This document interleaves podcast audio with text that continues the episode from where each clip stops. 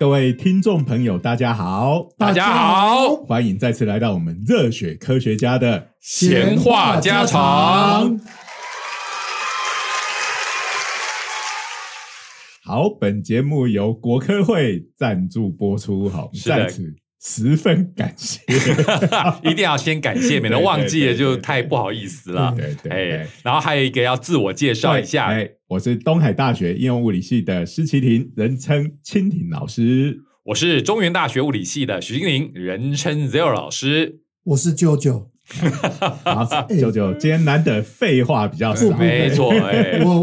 我上次录音的经验告诉我，应该多一点时间留给两个老师好好的讲解一下这个诺贝尔得奖的原理，让我可以茅塞顿开。九九现在就变成全面都最喜欢讲说我是路人九九，你现在要讲说我就是大家的代表，如果你都听懂了表示大家一定可以学好今年的。如果连九九都听得懂，世界上就没有听不懂的人。对，所以说你看看物理难不难，根本不难嘛，只是有没有带领你去进入物理殿堂的人。对，我刚才在偷凑九九，他没有发现，还这样称赞我，突然让我觉得有点罪恶。不是，我跟你讲，我这个人没什么长处，这个如果真的是我的缺陷，我就会承认，的确是。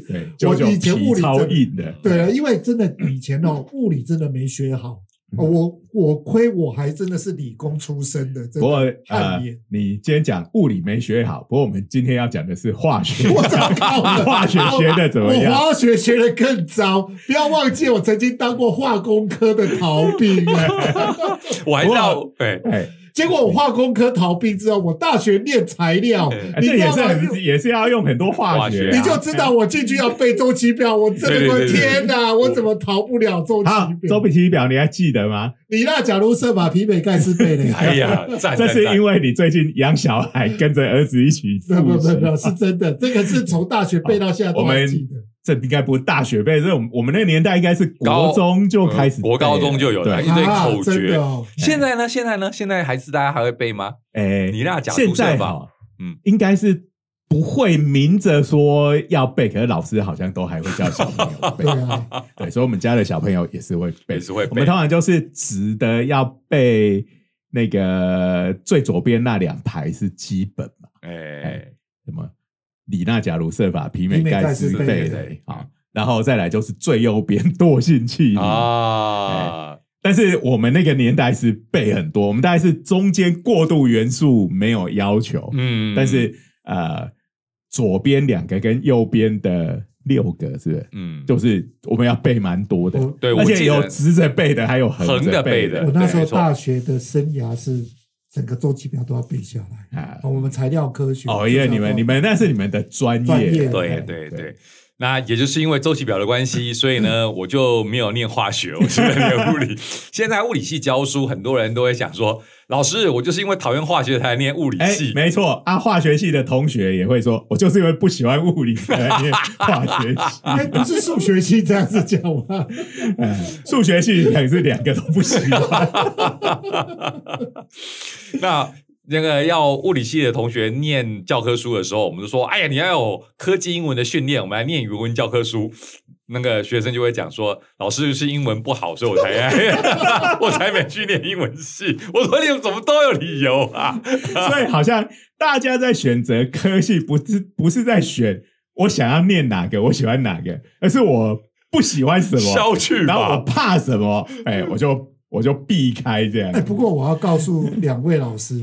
有根据调查是华人比较会用三去法去决定你的人生怎么走你要吃什么东西有没有？一个大学校园就可以知道男女朋友要在路上说中午要吃什么，然后那个女生一定讲随便有没有？这个，然后男生一定讲说我们去吃面，不要吃面，一一列出，然后再一一删去。不过我要肃正纠纠，你这个讲法就有性别刻板印象。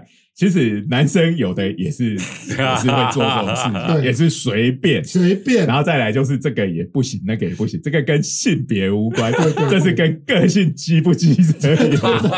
尤其现在小屁孩特多，我们家就两个，也都是这样。中午我要去买便当，要帮大家买的时候就有随便。澳洲我要买这个、啊、不要。那、啊、像我们家的两个就两个截然不同。好，我们家有一个就是他讲随便是真的随便哦，就是真的什么都可以，你讲什么他都好。啊，另外一个我们家两个都女生都不符合你刚刚讲的那些。另外一个是会直接跟你讲说这个不行，那个不行，那个不行，那个不行，会先讲好，其他的就随便，他就真的是随便。所以我真的要对天下的女性道歉，我刚才讲错了，因为我忘记我们家两个小孩都男生也是这样。对呀、啊，对呀、啊，哎、欸，这个真的就表示这个刻板印象有多严重，对，很严重。对，对不起，跟大家致歉。好，我们回到我们的主题，不然听众又要转台了。来，诺贝尔化学奖，他们不是因为我们讲这个才会连在我们这个频道吗？说哦，开始要讲科学了，转台转台。不知道，这个也是一样啦。我们对我们观众也没有什么刻板印象，我相信两种人都有。如果你会这样子的话，那罚你从第一集看重新第一集。好好好，来来来来，大家一定想说化学奖，然后对干我们物理系的屁，然后两个魏老师就很想讲说啊，我们化学不好啊，我就是以前讨厌化学啊。我就这样讲这句话，我以前就是今年要讲起化学奖来了。这个。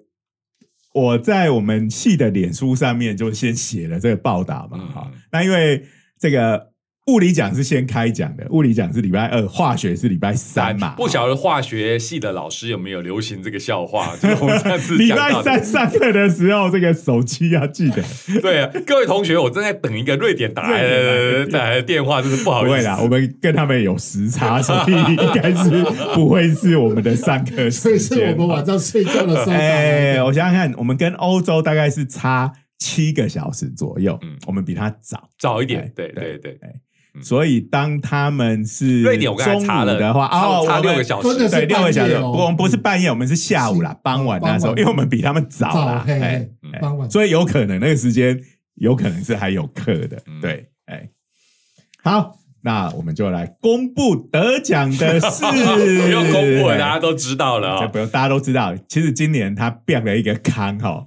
他要还没公布，大家都知道哦。他今年有泄露名单，他好像不小心把正式的名单，他可能是之前要发什么类似正式的通知给这些媒体，就不小心把得奖的名单给发。对对，今年有人家官方有特别出来讲，对对对，没有、就是、我们没有疏失。对，一开始就是在正式颁奖的之前，他们还说哦，没有没有没有，那个不是那个不是。欸、他一定要这样这么说，对啊，啊出来全部命中，然后出来之后就说、哎、抱歉，那的确是我们的疏失，是我们弄错的。这个是有点，就是反正要硬撑到颁奖那一刻，没错，对，即使是变了这个康，他还是不能松口就对了。哎、这个我们可以理解啦。其实我觉得大家也没那么在意你变康，大家在意是谁得奖。对啦，因为这个奖哈，这种大家都还是以。焦点都在那个学术成就上面，对，哎啊，当然开奖有开奖的乐趣嘛。比如说每年要开化学奖，大家都超希望我们这个翁启惠院长能够得，哎，他呼声很高，他呼声一向很高嘛，真的该得了。我觉得这个瑞典啊，不过就是上次我们自己这个自己搞的那一轮，哎，这个影响到底有多大就不晓得了，不晓得，对啊。嗯，这个不过大家也听我们阿文老师讲过，诺贝尔奖有很多对啦内幕啊、政治考量，所以这个东西都说不准的啦。哎、欸，啊，你那时候闹出那样子的事情，虽然后来还他清白，但是我觉得一定会造成这个对方有所迟疑啦。嗯，欸、对，好啦好啦，这个就不晓得。不过我们还是希望有一天这个翁院长可以得奖，没错、嗯、啊！我当然也更希望有一天我们两个的老师吴茂坤老师跟朱居武老师也能够得奖，对啊，对啊，因为他们的在超导的贡献是非常大的。嗯嗯嗯，只可惜那时候第一波错过了，对啊，对对对，后面要再得到的话，那个难度的确是会变高。对，啊，所以我们回到物理这个化学奖啦。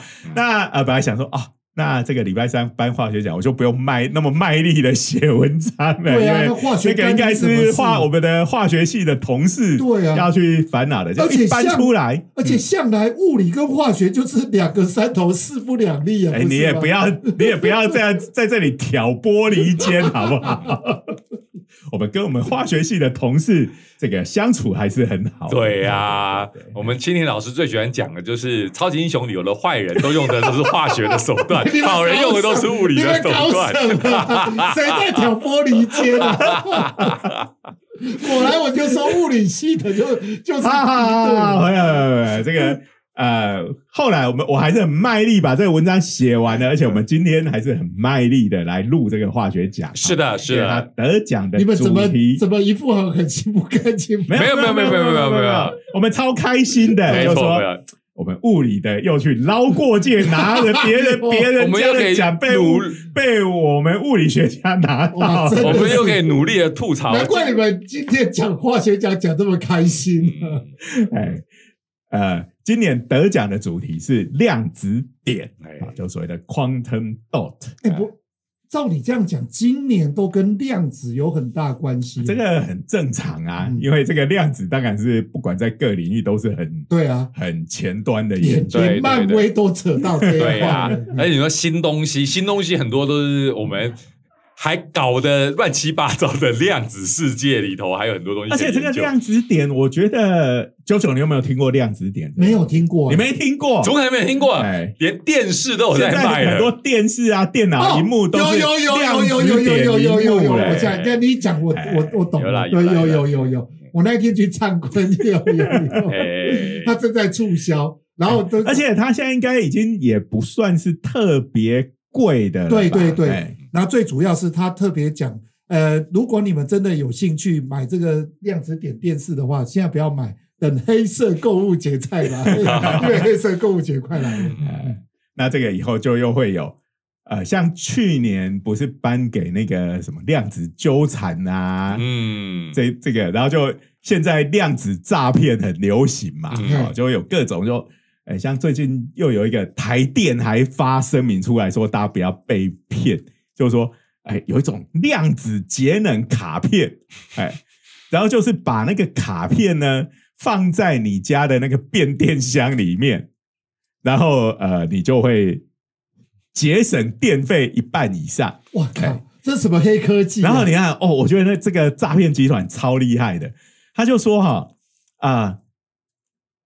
这个东西不用钱，我去帮你装在你家啊！但是呢，这个赔钱的生意没人做嘛，你一定会怀疑，对不对？没有，我们是用一种很公平的方法，就是你每个月的那个电费单出来。现在因为台电鼓励大家节电嘛，他都会跟你讲说，你去年同期增加多少，减少多少，对不对？没错。然后如果你节电节得够多，他可能还给你一些奖励，再减免电费这样子。所以他就是说，这个如果我这个东西如果没有效果就不用钱，好，那所以我跟你收费的方式就是，只要你这个卡放上去之后，然后你今年的这个月的账单来了，然后比去年的确有发挥节电效果，好，那个你今年这个月的电费跟去年的那个电费相比，那个差额就你一半我一半这样子。我懂，你懂，就是你有省到电，我才有收到钱。那如果没省到电的那个月就不用钱，听起来超合理的，对不对？对，有效才有钱嘛。对，不甜不存砍头，对不对？对，不甜不用钱。可是你想，我们用电本来就会有多有少嘛，对不对？无本生意。所以比如说，我就拿一块石头去放在变电箱里。对啊。反正你这个月用电比较多，你不用钱给我，但是只要你有省到电，你就要给我。那其实那可能是你自己省电，你就要分一半的省下的电费给我。我说哇，这个商业机制真的太厉害，而且听起来超有说服力的，对不对？蛮厉害的，这个真的是量子的诈骗的。他这个诈骗的方式很量子，而且听起来很有道理，对不对？但你仔细一想，看根本是。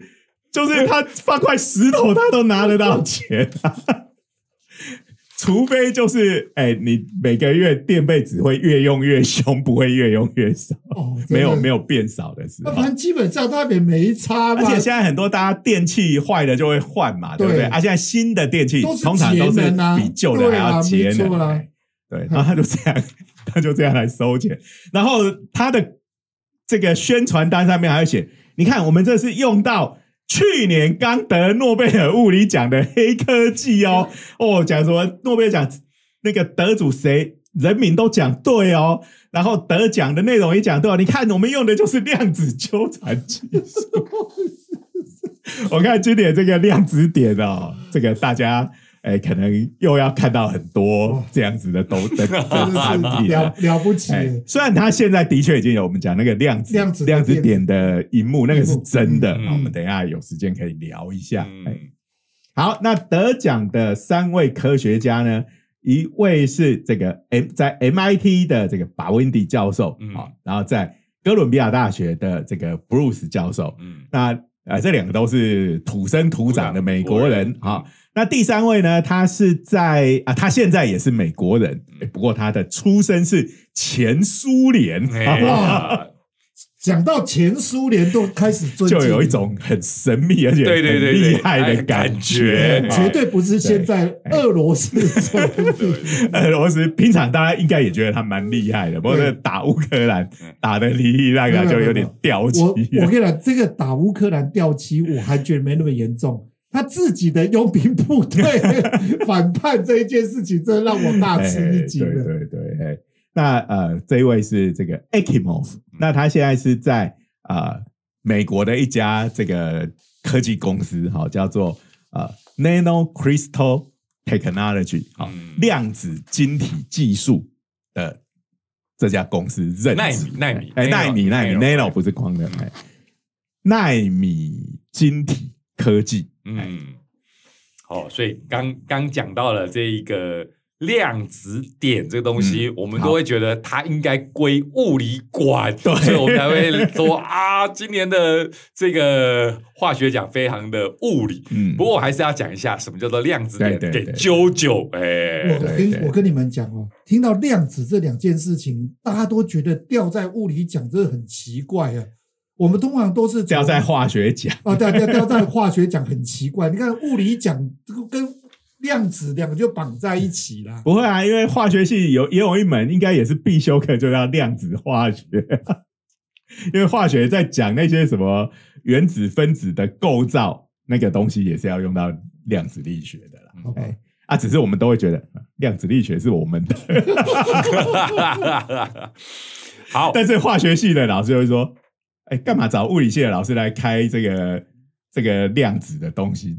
近代物理，我们量子化学的老师就可以来开。好，所以我现在最大的问题是来自于为什么量子点这个东西会被归在化学奖里面呢？对，这个比较有意思了，对不对？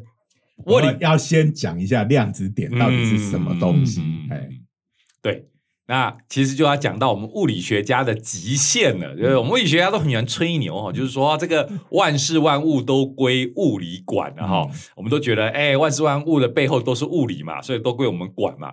可是你真的叫一个物理学家去算，他会说这个太复杂了，这个我其实不大会算。这个我们才不会这样。我跟你讲，物理学家都很屁，就说这个东西哈，原理都很清楚，我 equation 写给你看。对。啊，再来算这些东西，这种只是复杂的问题啦，就是技术问题而已啦。这技术问题，剩下的技术问题，你们自己去算好吧。我们数学家也不会来算这个。这最后就是可能是写程式的AI 帮你算的。我们都会说啊，这个最基本的东西我们都懂了。对啊，真的要算出答案，我们还真的算不出。也就是所以你看到我们物理学家研究的东西都是，比如像一颗一颗的原子，其实我们还真的可以某个程度的是掌握了。可是你开始把这个原子开始加多，2颗、3颗，就有点棘手了，我们算起来就有点头痛了。可这件事情在物理史上其实很常见，比如说天体运动，一颗星球哎，好，哎，好，两颗，哎，这边绕，互相绕，哎 ，OK， 就是地球跟太阳啊，哎，哎，开始加上去，嗯，物理学家就开始，嗯，就说，哎，这个要推给别人了，这个问题要解。通常物理学家觉得这个东西有点复杂，就是在数学上面，它不容易有所谓的解析解。你在解的时候，就会用到一些数值方法。以现在的眼光来看，就是你丢给电脑算，对，那这个要丢给电脑算的，通常就是，哎。以物理的眼光来看，就是说啊，解起来这很不漂亮啦，没有数学上很漂亮的解啦，然后你要用电脑硬算啊，可其实真的就是不好算。而且这个电脑算有一个问题，就是它再怎么算，它都是有限的嘛。对对对。所以像之前就有一个很有名的问题，就所谓的三体问题啊、嗯，就是三体，我们简单讲就是太阳、地球、月亮，这就是一个三体问题嘛啊。他们说啊，这有什么难的啊？不就是？地球绕太阳转，然后月球又绕地球转，就结束了、好，可是呢，我们在以前中学物理学这个的时候，都是很简单的去说，把我们在看地球怎么绕太阳转的时候，都当作月球不存在，对不对？但是月球还是会对地球是有引力的，对太阳也是有引力的啊。但是因为它相对来讲很小嘛，所以我们就不管它当作不存在，至少在我们的有生之年不会造成问题、那当我们在看月球绕地球转的时候，我们又把太阳当不存在了。你说太阳那么大颗，你怎么把它不存在？就是因为它影响太大了嘛，所以我们整个地球跟太阳这个系统，反正都是被它拉着一起跑的。那既然我们都受到同样的影响啊，那就等于就可以把它去掉了，这样子。但是如果我们真的要考虑，好，所以在这个大概100多年前，这个就有一个很有名的问题，好像还什么法国的国王还悬赏有哪个科学家可以解出来，就是我们的这个太阳跟地球跟月球的系统，好，那假设宇宙中就没有别的东西了，只有这三个东西，那我们现在是这样一个绕一个，很简单嘛。这个东西有没有办法永远的持续下去？就是在我经过无穷场的时间，它会不会慢慢三个，比如说就散开了，啊，或者是三个就全部被太阳吸进去撞在一起了？哎，这个东西还真的是做不出来，但它就是只有三个东西而已。好，所以三体问题我们物理学家就解不出来。所以刚才就有老师有讲到吧，这个三体就变成一个科幻小说的这个名称的原因，就是因为三体问题其实在科学上真的就是一个很难解的问题的代表了。那你看三个就已经很难解了，那四个五个对啊，可是最好笑的是，我们物理学家说，你只要加的够多，我们又会解了。无穷多个的时候，我们就又会解。在数学上面，你把它逼近到一个无穷大的时候，其实你的计算又变方便了。那在科学上面也有很常见的，大家高中国中的时候也听说过，就是如果我们有统计的概念进来的时候，很多物理的问题，对啊，单一个你不知道，可是统计上你就可以去预测。这个整体的结果是怎么样子，就是造成了我们物理学家很尴尬的一件事情，就是少少的我会算，很多很多我会算，介于中间的就不大不小的我就不会算这样子因为就是很多我就接近无穷多嘛，那接近无穷多很多个别复杂的运动我都可以，因为他们会互相抵消掉，或者是呈现一种整体的行为。那当它很多很多的时候，其实它就是变成一个我们眼睛日常看得到的那种固体的东西了嘛。好，那我在用一个固体的物质的时候，我其实不太需要去理解说，在这一整块物体比如说我今天有一块黄金好了，黄金超值钱的，对不对？那我关心的只是它很值钱，对不对？那我还会关心的是什么呢？它的导电性很好，它的延展性很好，闪闪发光，很漂亮，可以做成各种这个首饰，对不对？但是这么一大块东西里头有非常非常多的原子，我不用去了解每个原子是怎么动的，好，所以我们只要了解整体的性质就好了。那其实我们就是顺着这样子的逻辑，就是材料系的嘛，对不对？我们就知道这个世界上的每一种材料，它的各种物理跟化学的性质是什么嘛？嗯，好，它是硬的还是软的？它是导电还是不导电？然后你们材料系一定就会有什么啊？它弹性怎么样？杨氏系数多少？嗯，对不对？然后化学性质的话，就是比如说它容不容易生锈啊？会不会烂掉啊？这种。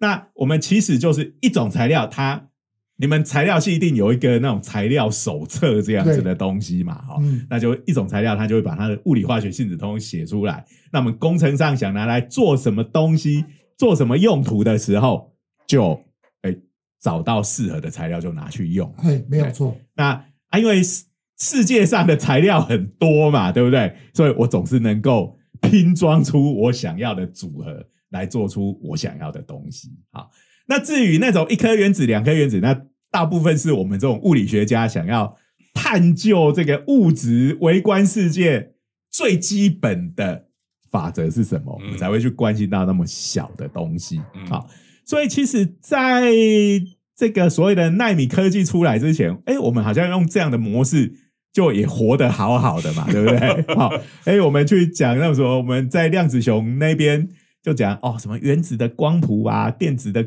这个组态啊，原子的结构是怎么样。好，那我们日常生活中要运用就是看每一种材料有什么特性我们就拿来用。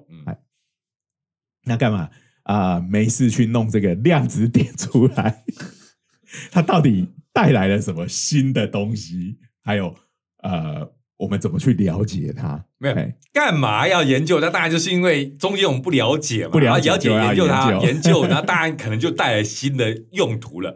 刚才讲到了嘛，比如说我们都很熟悉日常生活中的物质的，我们也很熟悉原子的概念的。可是大家不会觉得中间有一个失落的环节吗？就是大家都知道嘛，原子里头外面有，现在小学生都知道原子外面有电子嘛，电子有能阶的概念。比较用功的小学生都会知道了，就说哇，这个原子里头的这个电子的能阶是不连续的，我都可以讲得朗朗上口。可你仔细想想看，这个能量不连续，到日常生活中你有感觉到能量不连续这回事吗？对啊，对啊，没有嘛。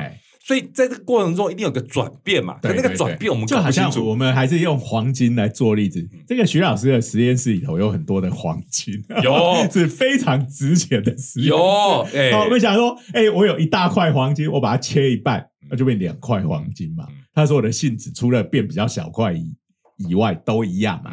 那我再把它切一半，就变成更小块一点的黄金。那我就一直切。它就越来越小块，但是我心里想的，它还是一个黄金，对，它还是性质不会变，金黄色，闪闪发光，会导电，延展性好，但是我们把这个过程推到一个极限，你就是切到不能再切，但它还是黄金，它就剩下一颗金原子的时候，一颗金原子。它就不会是一个发出闪闪发光的颜色，没错。一颗原子应该也没有什么导电不导电的问题，一颗原子你也没有办法去延展它嘛，所以它就已经变成一个截然不同的东西。那它到底是怎么变过去的？那在过去我们不太了解的时候，我们可能会想说，在某个大小它就会像我们日常生活看到的那个黄金，然后如果小到一个程度，它大概就是基本上像原子那样的集合体。可是这个所谓的量子点或者是这个奈米科技出来之后，其实我们发现没有这么简单，对不对？它中间有很多很有趣的事情。好，所以以简单的概念来讲，就是量子点就是我们还搞不清楚的这些东西，就是原子如果不止一颗，是有几十颗几百颗聚在一起，我们把它当作是原子的团簇的时候，那其实这个就是量子点的概念了。那刚才讲到的，我的实验室有很多黄金，我把它切，当然我不会做这个事啊，因为切了这个绝对不是一个有效率的，这只是一个比喻啦。可是我的实验室真的有一瓶就是这种金的量子点，它就是非常微小的金的原子团簇，然后呢看起来就不会是闪闪发光的黄金了。我上课的时候还会把那一瓶带到课堂上示范。然后呢，那一瓶看起来就是红色的溶液。然后学生就说：“哎，老师，你是拿红墨水来糊我吧？骗我！我说没有没有没有，你看起来一样，可是我可以看到，可以给学生看哈，我这个是10年前就已经做出来的这个黄金的量子点的溶液，跟一个一样是10年前做出来的红墨水溶液，在你有真的有做一个对照组，有，在10年前他们看起来真的是超像的，颜色也超像的。经过了10年，红墨水的里头的那个红色已经渐渐的褪色，要说褪色还是褪色？褪色啊，渐渐的褪色了，因为它里头的色素分子会分解，所以它颜色是会越来越淡，只要受到一些光照，所以那个红墨水越来越淡。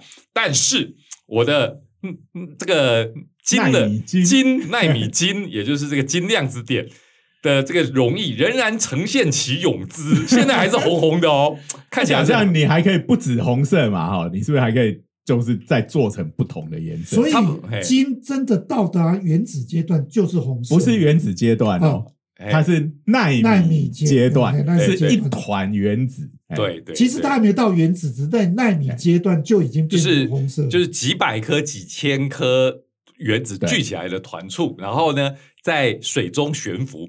以前常有人讲说，这个溶液是真的溶解吗？其实我们所谓的溶解哈，通常就是它存在我们所谓的，比如说那个盐的溶解，盐的溶解，我们还会就是说它已经变成比如说离子的状态跟水混在一起。可是我们的奈米金，它就是有点像咖啡，或者是说牛奶。它是一团一团的，你看牛奶，你说它是溶液，可是它的里头的脂肪仍然是聚成一团一团的东西，一个脂肪小球，对，它并不是一颗一颗的脂肪分子都被分开了，没错，哎，所以我们的金的这个溶液，你也要这样理解，它不是金的原子真的散布在这个水里头了，它是一团一团的啊，几十颗、几百颗、几千颗的原子变成一个团簇，然后再悬浮在水里，它不会沉淀哦，因为有布朗运动，有听过吧？布朗运动，我知道，对啊，因为我们只要有温度嘛，东西就会因为温度就会它会被那些水把它撞来撞去，让它沉不下去。对啊，所以它就是乖乖的就这样悬浮在水溶液里头，所以这个保持了10年还是好好的，看了会让人家印象深刻，这个很有趣耶，它只是到奈米阶段，其实跟本质上面其实就有点差别，对，好，这里就还要再给大家一个概念，就是又要来讲诈骗集团，那个奈米相关的诈骗产品也蛮多，就什么东西加个奈米，然后就要卖你很贵这样子，那他们常常的广告词都说哦，这个所谓的奈米就是要用非常高的技术把这个材料弄得非常非常小，弄到比原子还要小。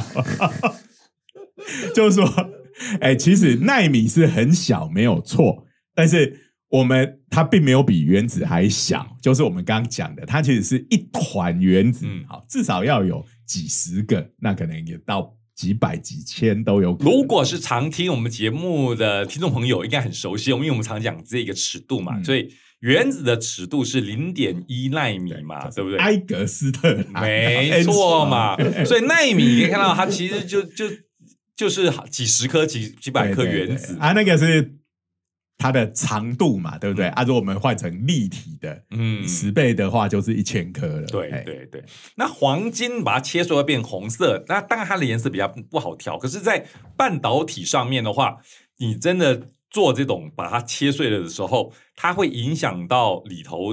我们刚刚讲到了原子的能阶是一阶一阶的，对。然后呢，到了变成具体在一起，变成一个大块的，比如说半导体的时候，它中间会因为这个集体的效应就变成他们所谓的这种能带能系，应该大家都有听过，那决定半导体的特性的时候的地方，通常就是在这个导电的跟就是它价电带跟传导带中间会有一个能系，那个能系决定了半导体的性质。那如果你再把它加上量子点的概念，为什么叫量子点？因为量子效应进来了，你的电子既然它是一种有波动现象的，我们所谓的物质波嘛，有波现象的粒子，那它存在这个量子点里头的时候，它的量子现象就会浮现，就是在里头形成驻波，那这件事情也就会影响了它里头的能带能隙的结构，所以呢，它的性质就会跟大块的半导体完全不一样。其实当我们看到它颜色不一样的时候，就知道了，就知道它就是内部的这个能阶的结构改变了。对啊，那内部的能阶结构改变，其实就是电子的性质改变。那我们其实所有的物性跟化性，几乎讲的都是电子的组态，因为原子核在我们的日常生活中非常安定，好。如果是跟原子核有关哦，这就会变成一个放射线物质了。哎，那我们大部分生活里面是比较没有这样的东西，好，所以几乎都是跟所有的物性化性，我们最关心的其实都是跟电子的状态有关。那因为它不同数量的电子的原子聚集在一起之后，它们之间的电子的交互作用的形式会改变，好，而且你颗数不一样，它的那个最后出来的那个电子的状态就会不一样。对、啊，所以像刚刚讲什么能带的结构啊、能性也通通都不一样。那它会吸收什么样的光，就也会不一样嘛。嗯、那我们知道物体呈现的颜色就是什么光被它吸收，什么光被它反射，它就会改变它的颜色了。嗯、所以这个给我们的暗示是什么呢？哎，这个东西。它大小不一样，颜色不一样了的话，就代表它所有的物理跟化学性质通通都不一样了、啊，因为很明显嘛，它颜色都改变了嘛。对呀、啊，对呀、啊，对呀、啊，所以你看它那个秀那个示范的时候，就是同一种材料，可是它却有不同的颜色，这件事情就代表它已经是不同的性质的东西了。这个其实是对我们传统对所谓材料的认识是还蛮颠覆的，对，我们一开始讲什么材料它到底会长怎样，就是翻翻那个手册就知道嘛。就刚刚讲黄金就是应该闪闪发光，很会导电，很值钱，然后延展性好。可是现在不一定欸，你那个金做成的奈米颗粒或量子点，它也可以是半导体，可以是绝缘体，哎，对啊，你可以利用。操纵它的这个颗粒的大小，也就是说你是由几颗原子组成的，然后就可以去操控它的所有的物理跟化学的性质。嘿啊，好啦，那奈米这个名词哈，应该是说十几年前非常红嘛，对不对？可是今年的量子点其实就是奈米科技的一个概念嘛，对不对？那奈这个东西刚才讲到了。我们是10⁻⁹。那我们中文翻的奈，可是在华人世界里头，尤其是因为对岸，他们其实把它翻成纳，对，那个容纳的纳，对。但是呢，我们一直台湾的科学界一直认为奈是一个比较好的翻译。哦，它不只是音是一致的，没错，它还是个象形文字。正是，来大家写一下“奈”这个字，你写的时候，你先写一个大嘛，对不对？对，然后再写两杠嘛，再写一个小嘛，等于啊，对不对？对啊，所以大等于小，有没有注意到？这是有意义的，有大跟小在里头。哎，这个字里头，哎，就是它就是一个不大不小的东西，哎，就是从大到小的中间。哎，最小就是一颗两颗的原子，或比原子更小啊。最大就是我们的块材嘛，就是整块的材料，接近无穷多个原子。那所谓的奈米科技啊，我们那个原子尺度或更小，我们把它叫做微观世界 （micro）。对，那我们眼睛日常生活看得到的就是巨观 （macro）。那奈米啊，我们就为它发明了一个新的字，叫做介观。介就是介绍的介，英文叫 mesoscopic。那你看它是不是？那个奈米这个奈字就是大等于小，或者是说大跟小之间的桥梁这样子。对啊，你看这个字比纳米好太多了。我今天真的对两位老师甘拜下风，真的真的什么都归你们管，现在连国文都归你们管。没错啊，开玩笑，这个仓颉造字，哎，我们这个象形文字，它早在这个。仓颉的时代就预言了这个奈米科技会出现。我觉得他不是预言，是他那时候就已经知道物理在这里了。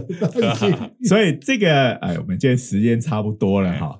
就其实这个有一个很重要的，就是说大家讲到这个奈米科技，你不要被骗哦，就是说不是那种做到很小很小，我们要小的极限，它不是的。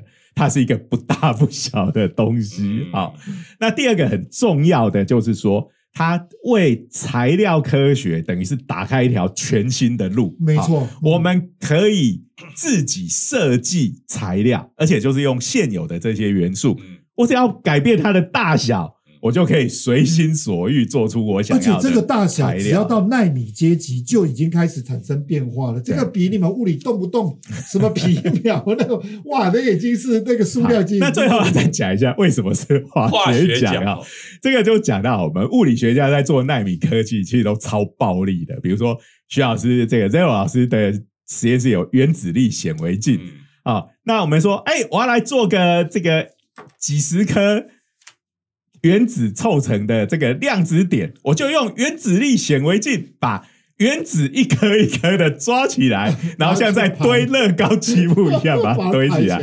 做出来了，就开始量测物理化学性质怎样怎样，超开心的。原子力学要做到这件事情还是有点难啊，不过没有，他真的很暴力，概念，而且物理学家通常是这样，物理学家会这样，就是说我概念上做得到我就硬干啊，但是你要说这很有用啊，好啊，你给我大量生产个一瓶，不用多，你做一瓶那个奈米悬浮粒子的颗粒去给你的学生看，这个你要用那个电子显微镜抓，要抓到民国7年。所以你们刚才已经解释过了嘛，就这种不大不小的，你们通常都不要做。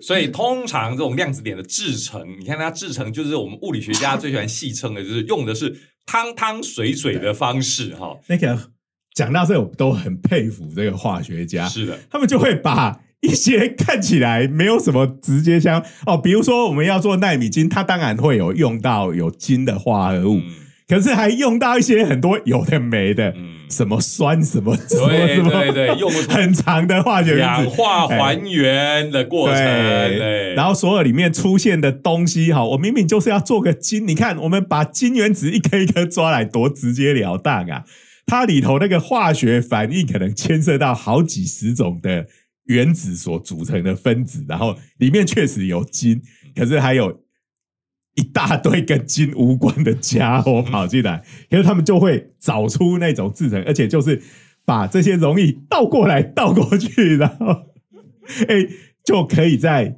相对来讲很短的时间，而且你不必用什么原子力显微镜这种大件巨炮的设备，是然后就可以做出量很大而且品质又很好的这种奈米材料。所以以今年来讲的话，量子点本身的性质以及相关的研究的确有很多是物理的范畴，但是制造量子点的方式常常就是化学家的工作，而且他们通常还找出很棒的可以大量生产量子点的方式。然后我们物理学家就说到这里我已经没兴趣了，到这里因为我们都很不喜欢在那边弄那些药品，汤汤水水的，很多时候是因为懒的关系而且我们会觉得说这个性质我们已经清楚了，好，准备去把魔掌伸到下一个材料去。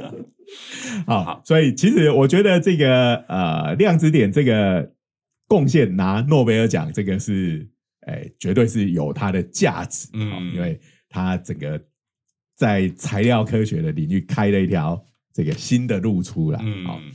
好，那但是对，他是化学奖，所以这一次他得奖的最主要的贡献是把一个物理真正属于物理分子的知识，他用化学的方式来就都有啦，就是一开始做出来是比较像物理的方法，是那个 Akimov 嘛，就是刚刚我们还在看他的维基上面前苏联那科学家。他的履历通通都是物理，那是被当作是物理学家。所以基本上他两个其实都有包含在内。那原理的部分。对，然后那个后面另外两位其实他们是化学，但是他们的专长也是所谓的物理化学。好，就是化学里面比较偏物理的部分。这最后还要再讲一个这个啾啾听了应该会蛮安慰的一件事情，就是他的那个得奖者这个Bawendi。好，他里面最年轻的，因为他是另外那位 Brus 的那个博士后。好，那他得奖了之后，他最近这个大家网络上应该有的人可能有看过，他就会讲，他从高中刚上大学的时候，他的化学第一次考试考20分，大概是全班最低的。所以这个就是很励志的故事啊，就是你这个大念书的时候考试考很烂，不见得你就不适合这个科目。你看他化学考20分还可以拿到诺贝尔化学奖，这很励志的故事。自从我去看那奥本海默之后， 我就已经被鼓舞了，好吗？那被老师讲说你真的适合念吗？你适合做实验，笨手笨脚的，你做什么物理？好，没关系，你这样说我就做个毒品好，那这个就是今天这个诺贝尔化学奖啊，因为哈，这个要跟大家抱歉一下，我们就比较没有讲他们是怎么发现的过程，因为就是我们都觉得哇，这些有好多物理在里面，就一直讲物理。不过没关系，这个我想我们化学系的同事他们一定会好好的跟各位介绍这个奖，好，它是怎么整个研发的过程，还有它真正跟化学有关的部分。石老师会不会是你们贵校的化学系老师听到这一个之后立即开一个 podcast 的，份而做一个 podcast 来这个以正视听、不然都我们这个物理系的在那边乱讲，没错、连化学奖你都捞过界，化学奖怎么是物理系在介绍呢？对啦，请物理系了，请化学系老师。所以我们必须要说一下，这是从我们物理学家的观点来看这个工作。那我想，这个如果是化学系的老师们，他们应该也会有他们的跟我们不一样独到的意见。没错，也许下次我们的节目也要物理学家的观点来看看文学家。